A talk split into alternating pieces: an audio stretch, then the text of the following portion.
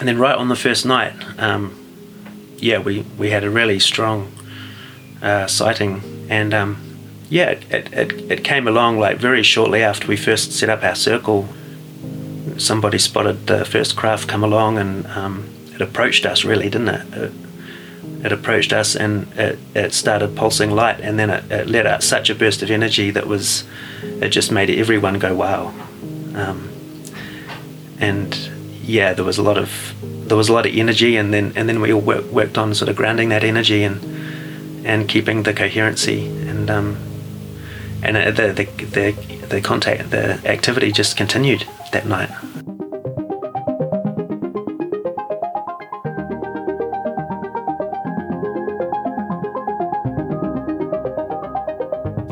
CE5, or Close Encounters of the Fifth Kind, is shorthand for the act of humans initiating contact with extraterrestrials, and this can be done through some simple protocols that anyone can do. Those who engage in CE5 are cutting edge ambassadors ambassadors to other worlds, ambassadors of a new earth, ambassadors of hope. My name is Andre Cardoso, and this program shares the personal stories of CE5 ambassadors from around the world. Today we'll hear again from Ben Milne. Ben is a CE5 ambassador who lives in New Zealand, and he's been on two previous episodes where we've covered his first experience and some other interesting experiences he's had since then. Today, Ben and I discuss what it's been like to do CE5 in a group setting, which can really allow CE5 to reach amazing levels. I hope you enjoy listening. So now I'm curious since I've seen you in this context now twice on these retreats where we're doing CE5 in a working group where coherence is really um, one of the big aims. What's been, I'm curious just about your whole process of, uh, I think what was last time your first time doing it in a group setting or? Yeah, it really was in a, a proper group setting. Mhm. Yeah. So what was it like being in a group doing CE5 for the first time? Uh, it was just everything I'd hoped for. It was really great. Like I'd always wanted to connect with people. Um, I've been sort of trying to for a, a long time, and um, it took a bit for me to um, make it to uh, you know the travel and um, just getting the time to do it. And um, the group, I mean, I was really lucky. Um, we're, the first time we're, we're calling we're calling them the dream team because the coherency was just so strong and so great and I just immediately gelled with everyone and I just felt like they were like like family that and um, you know like just so easy to get on with and I yeah I'd, I'd always wanted to connect with other people that sort of really understood um, had their own experiences themselves because yeah just in daily life I didn't really didn't really have a lot of people around that um, could relate to about it.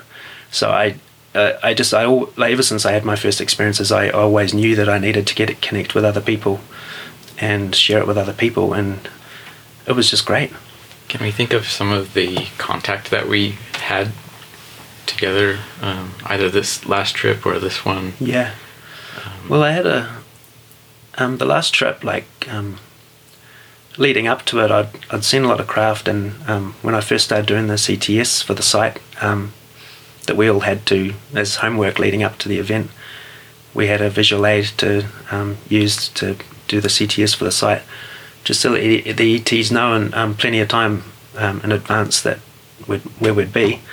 Um, and then right on the first night, um, yeah, we, we had a really strong uh, sighting that was just like um, some of the, well, it was just like the craft I was used to seeing.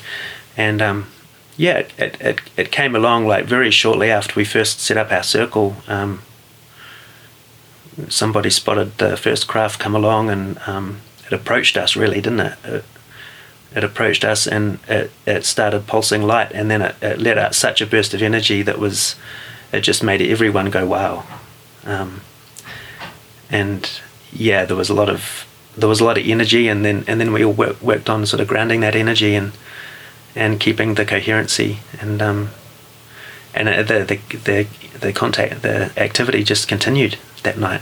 Um, did you have anything, uh, any specific ones in mind that? Yeah, well, maybe we can even talk about last night. So, Yeah, Um, last night. so far we um, some of the uh, well the things that you've been sharing are sightings that happen in the sky. Yeah. What is it like with um, how how do the ETs manifest when they actually get closer to our circle and and get on the ground? What what is that like?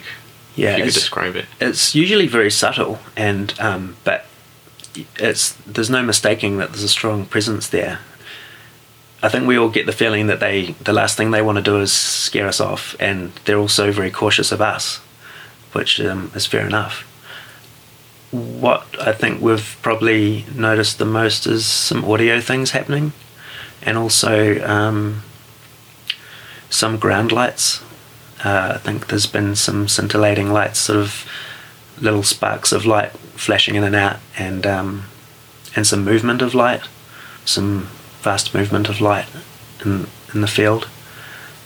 Yeah, and that's But- all really interesting. It is. It's really interesting to experience that, and yeah, you just got to re- really keep an open heart and um, just uh, project the in- intentions and, and the love from the heart center, just to let them know that we're we're ready and willing to have uh, further, uh, more intimate contact, and um, Mhm. yeah, they seem pretty ready and willing to to oblige, really. But it's it's I think they are encouraging us to pick up on the subtleties and sort of fine tune our ability to sense some of those more subtle Mm. behaviors. I think. Can you describe how how you evolved in the process, or how you've changed in your approach um, in Yeah. these situations? Well, what you've learned. by joining the group, um, just pretty quickly um, learned that uh, the focus is to, um, well, to br- to bring the attention more into the more closer proximity to see what's going on because, you know, I'd always been used to um, looking at the sky, which is lovely, of course, um, seeing the lights in the sky, um, but yes, um, bringing your attention to to what's happening around you and um, sort of realizing that if you see a craft in the sky, things can th- that they can manifest very easily in whatever way they feel appropriate uh, and what we're ready for. So, yeah, those things happen. Yeah. So, what was the question again? How how I Yeah, how have you? I guess how have you changed in, um, or uh, I mean, just becoming more aware? I think just um, focusing my attention more on what's going on around me, Hmm. and being more open to. Yeah, uh, get, getting over, um, you know, because it's human nature to have a little bit of a fear association and just the, of the unknown. But yeah, just becoming really comfortable with the idea and just visualizing what it might be like to see something very strange and unusual, and just just being okay with it and just going with the flow and just um, just accepting accepting the moment of, of what is and um, just sort of not not resisting anything, just Mhm. sort of letting it flow. And it's great being in a group because that really tempers the fear a lot. And um, it's sort of it's gone from a fear of the unknown to more like a um, excited nervousness. I think. Yeah. Mm. Um, but you just get better and better in that. It's great being in the having the group uh, really support each other, and there really is nothing to fear. Mm. It's just um, I've only ever had positive experiences, and I got a strong message that just through experience that um, the ETs really, or, or who, whoever they are, that they really don't want to scare us. It's the last thing they want to do is scare us off because it's such important work we're doing. Um, yeah. And so that's one of the benefits of being in a group is that the we can all kind of support each other and feel like we're together and not alone, and Yeah. it helps mitigate any um, apprehension anybody might have. Mhm. Another benefit is that we can confirm things with each other, confirm different events. So that's one of the things that if somebody might have a um, an issue with the idea of CE5, they'll be like, "Oh, it's just people imagining things," Mm. and it's like, um, you know, yeah, that's important. Going out to and, be able and to just confirm. like you know having hallucinations or whatever. yeah. Um, but how did how does how is the group helpful in confirming? Like how how do you notice that a confirmation is happening um, in in a group? Yeah. Oh, well, it's it's great. It's really important in that way because there is a lot of confirmations um, from other people, so you can sort of corroborate sort of like experiences from you know there might be two or three people that um, all see the same thing, or there's been times where um, me and two others um, experienced an, an, an audio sound from um, what we believe to be um, some kind of entity in the field with us, pretty close. Um, we all heard it at the same time, which was great. But then, when we came back into circle to share our whatever experiences we may have had during the break, there was another lady um, who had been off in another area, and she had absolutely heard exact. She described the same sound before we'd ever said anything about it, and then we, we were able to tell her that we'd experienced the same thing as well. And in fact, that happened again last night. Yeah, there was people in different areas, separate from each other, experiencing audio things happening around them and footsteps, which was great. We felt like we are making some good progress last night. Yeah. Yeah, we definitely did. Yeah, so that's an example of um, how it's great to be able to verify experiences through other people's experience. Yeah.